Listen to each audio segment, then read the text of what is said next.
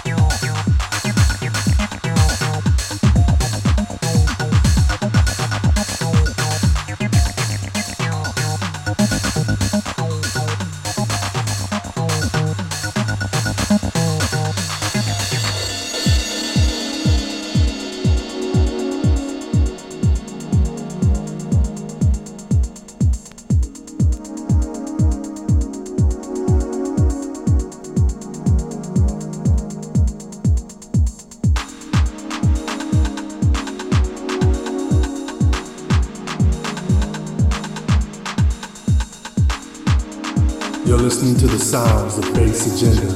I'm DJ K1 from Aux 88.